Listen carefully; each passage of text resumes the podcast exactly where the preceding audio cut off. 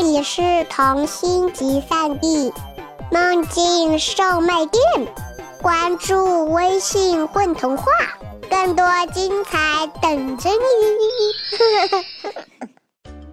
大家好，欢迎来到混童话广播，我是今天的主播鹏鹏。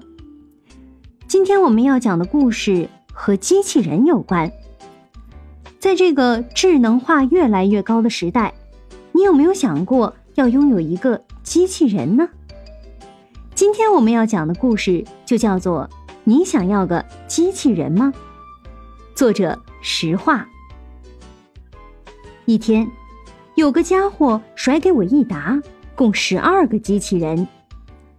十二个机器人是用很结实的盒子包装着的，可以很整齐地码在房间里，也可以拿来当椅子使用。我认为这样对他们不够公平，所以我决定把这些机器人推销出去，而我也可以赚些外快来贴补生活。那个粗心的家伙没有在盒子上写明这些机器人的用途，盒子是清一色的白色。我不敢轻易打开，担心损害他们的品相而折了价钱。机器人应该不大，因为包装盒子挺小，就和一个小钓鱼凳子差不多的体积。我抱上第一只机器人出去推销。我在地铁里碰上的第一个人行色匆匆，是一个穿着西服拎着公文包的男人。他的头发有些油腻了。你想要个机器人吗？嗯，机器人？他眉头皱了皱。不要不要。他就像打发卖玫瑰花的小孩一样打发了我，然后匆匆赶路。第一次的推销失败了，他甚至都不看看我抱着的盒子。然后有一个踩着滑轮，戴着耳塞和墨镜，个子很高的男孩子嚼着口香糖，摇头晃脑地滑到我跟前。他朝我的盒子扔了一个硬币，然后哼着歌跳进了地铁车厢。我在地铁里碰上的第三个人是个长发披肩的女孩，她抱着一只小猫。请问您想要个机器人吗？哦，机器人？他能做什么？我也不知道他能做什么，他们没在盒子上写明用途。哦，那就算了，我有一只猫了。哦，我的小乖猫。女孩也走了。嗯，那么这只机器人就归我了。我心安理得地想。回到家，我慢慢打开盒子，就像是打开爸爸寄来的包裹那样小心。这个机器人长得非常可笑，它的屁股上居然沾着一个小小的马桶。我打开了它的电源开关，机器人亮了，眼睛咕噜噜地转。你叫什么名字呢？我像对玩具说话那样逗它。我叫马桶机器人。我转过身来，又扮演机器人的角色。不是的，我的名字叫阿爸爸机器人。机器人的话音落下来，我怔了一下，然后在地板上笑得打滚儿。好吧，你告诉我你能做什么？我能陪你一起阿爸爸。可是可是旁边有人的话我变不出来。你小时候可不是这样的。啊，我小时候？我只知道我在这个房间里一个人住了很久了，马桶只是我一个人在使用而已。我小时候小时候是怎样的？你现在想上厕所了吗？还不想。现在呢？也还是不想。我在电脑前啪啪地打着字，啰嗦的阿粑粑机器人就在旁边不停地问我，一直到黄昏。夕阳这时正好落在我的书桌上。现在想了吗？嗯，快，小菊，快！小时候，我都是和院子里的小菊一起去厕所的。厕所是公共的，蹲在女厕所这边，会听到对面男厕所里有人被香烟呛得咳嗽的声音。厕所外面是一条路，有路人经过，还有女人会在外面吵架，而且有很多树，风刮来的时候呼啦啦响，总是觉得不安全。鹅粑粑机器人很专心地蹲在自己的小马桶上面，而且拿出两本图画书，这本给你，这本给我，呵呵，真好笑，呵呵。鹅粑粑机器人边看边笑，我们交换。从那以后，我上厕所不再读洗面奶后面的商品说明了。鹅粑粑机器人总是会给我递上一本书或者一份报纸。第二天下午，房东来催促我交水费和电费。缺了水或是缺了电，对于我和鹅粑粑机器人来说都是非常可怕的。所以尽管非常害羞，鹅粑粑机器人还是带着随身的小马桶陪我出去推销第二只机器人。我把码得很整齐的机器人翻得乱七八糟，最后终于取出一个。推销攻略上说，嗯，我正在读这本书。书上说，推销可以先从熟悉的人开始。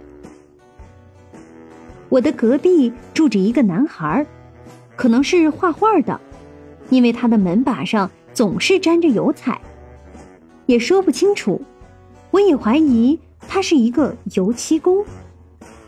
他经常一个人在房间里唱歌。我敲了敲门，很幸运，他在家里。你好，我是你的邻居。攻略第一步说的是要得到对方的信任，我的脸上挂着笑。他不是一个英俊的男孩子，头发稀疏，甚至有一半的脑袋上可以看到光亮的头皮。或许他经历过火灾。嗯嗯，是这样的，我想问问，你想要个机器人吗？他的冷漠让我很紧张。机器人，我……他没有拒绝，也没有同意。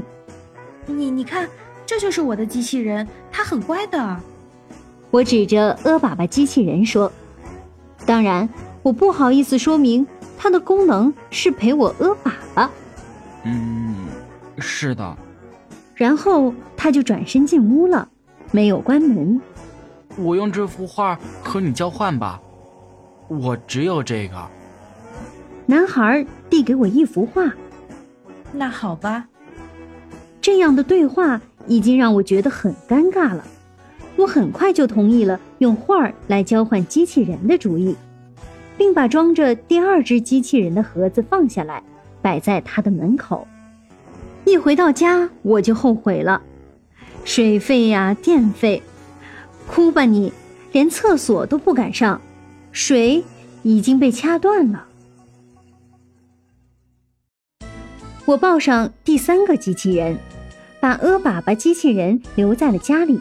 咚咚咚地跑下楼，天已经黑了，到处传来电视节目的声音。我来到了隔壁的一个小区，这里的人似乎很富庶。敲门之后，一个穿着围裙的漂亮年轻主妇来开门。你想要个机器人吗？他还当真没骗我，他说在地铁站遇到一个推销机器人的女孩子。嗯，是的。那你想要一个机器人吗？这个机器人它能干什么呢？您想让它干什么呢？我反问道。推销攻略说，先找到顾客需要，然后针对他的需要来美化商品。我想让机器人吐出钱来。漂亮主妇边说边笑。虽然我的机器人不会造钞票，但是它能带给你快乐，快乐应该比钱还重要的。嗯，你可真像我年轻的时候。主妇没有再说什么，从围裙兜里拿出两百元钱买走了机器人。嗯，如果您不喜欢，可以退给我。我住在对面小区二十一栋十八层二号。我胡乱说了一个地址，转身回家。我在楼下交了水费和电费。那天，我和鹅爸爸机器人一起蹲了很久，看了很久的书，但是都没说什么话。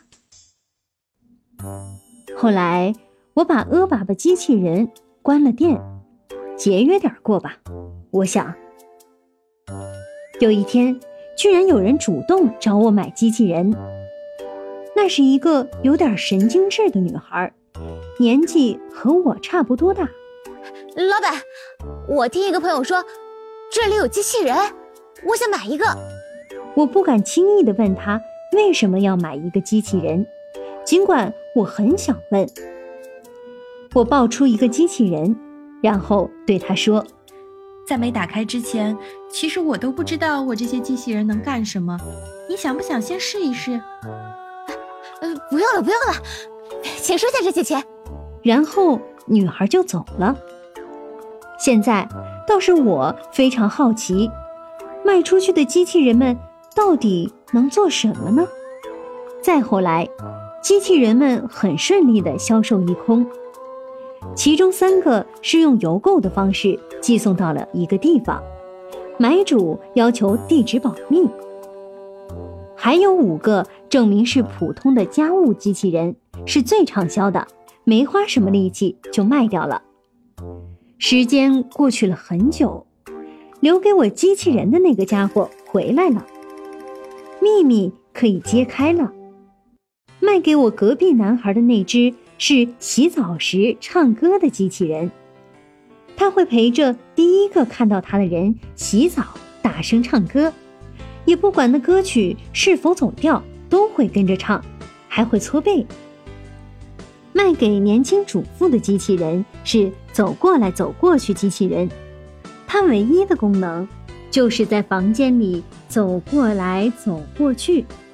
不过它还能在天花板上行走，能带领家中的蚂蚁做早操，能饲养家里的蜘蛛。但是有一点设计的不够完满，走过来走过去机器人只要看到哇哇哭的小孩就会紧张的大叫，张爱乌打倒，然后一拳打倒哇哇哭的小孩。神经质女孩领走的机器人则是一个发呆机器人，遇到呼啸而来的汽车，她会呆住站在路中间，如果司机骂人，她还会还击。在最拥挤的人群里，她会陪同主人一起手足无措地站着或是坐着发呆。还有一个机器人是一只谁也看不到机器人，只有在家里的大人都出门了，谁都不在家，他才会跑出来走一走，帮忙擦拭歪倒的铺满灰尘的相框，把落到沙发底下的小玩具都找出来重新摆好，把你掉的满屋子都是的头发丝搜集起来，但是从来没有人看到过他。还有两只我也不知道他们能干什么，因为我当时已经满脸泪水，听不清楚他在说什么了。但是有一句话我听得相当清楚，那个家伙说，其实啊，这些机器人我全部都是送给你的呀。哈哈，其实这些全都是我编的，我是一只编故事机器人。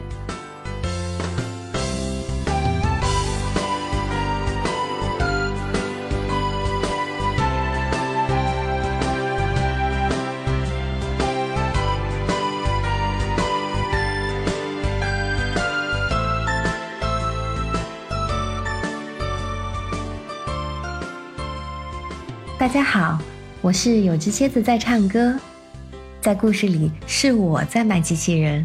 大家好，我是少峰叔叔，我是故事里的西装男人。大家好，我配的是长发女孩，我是西景。Hello， 大家好，我是张阳气，是今天故事里面鹅爸爸的机器人。大家好，我是陈了个陈，本次在故事中扮演的是画画的男孩。Hello， 大家好，我是大杨君，在本期故事里面，我扮演的角色是年轻主妇。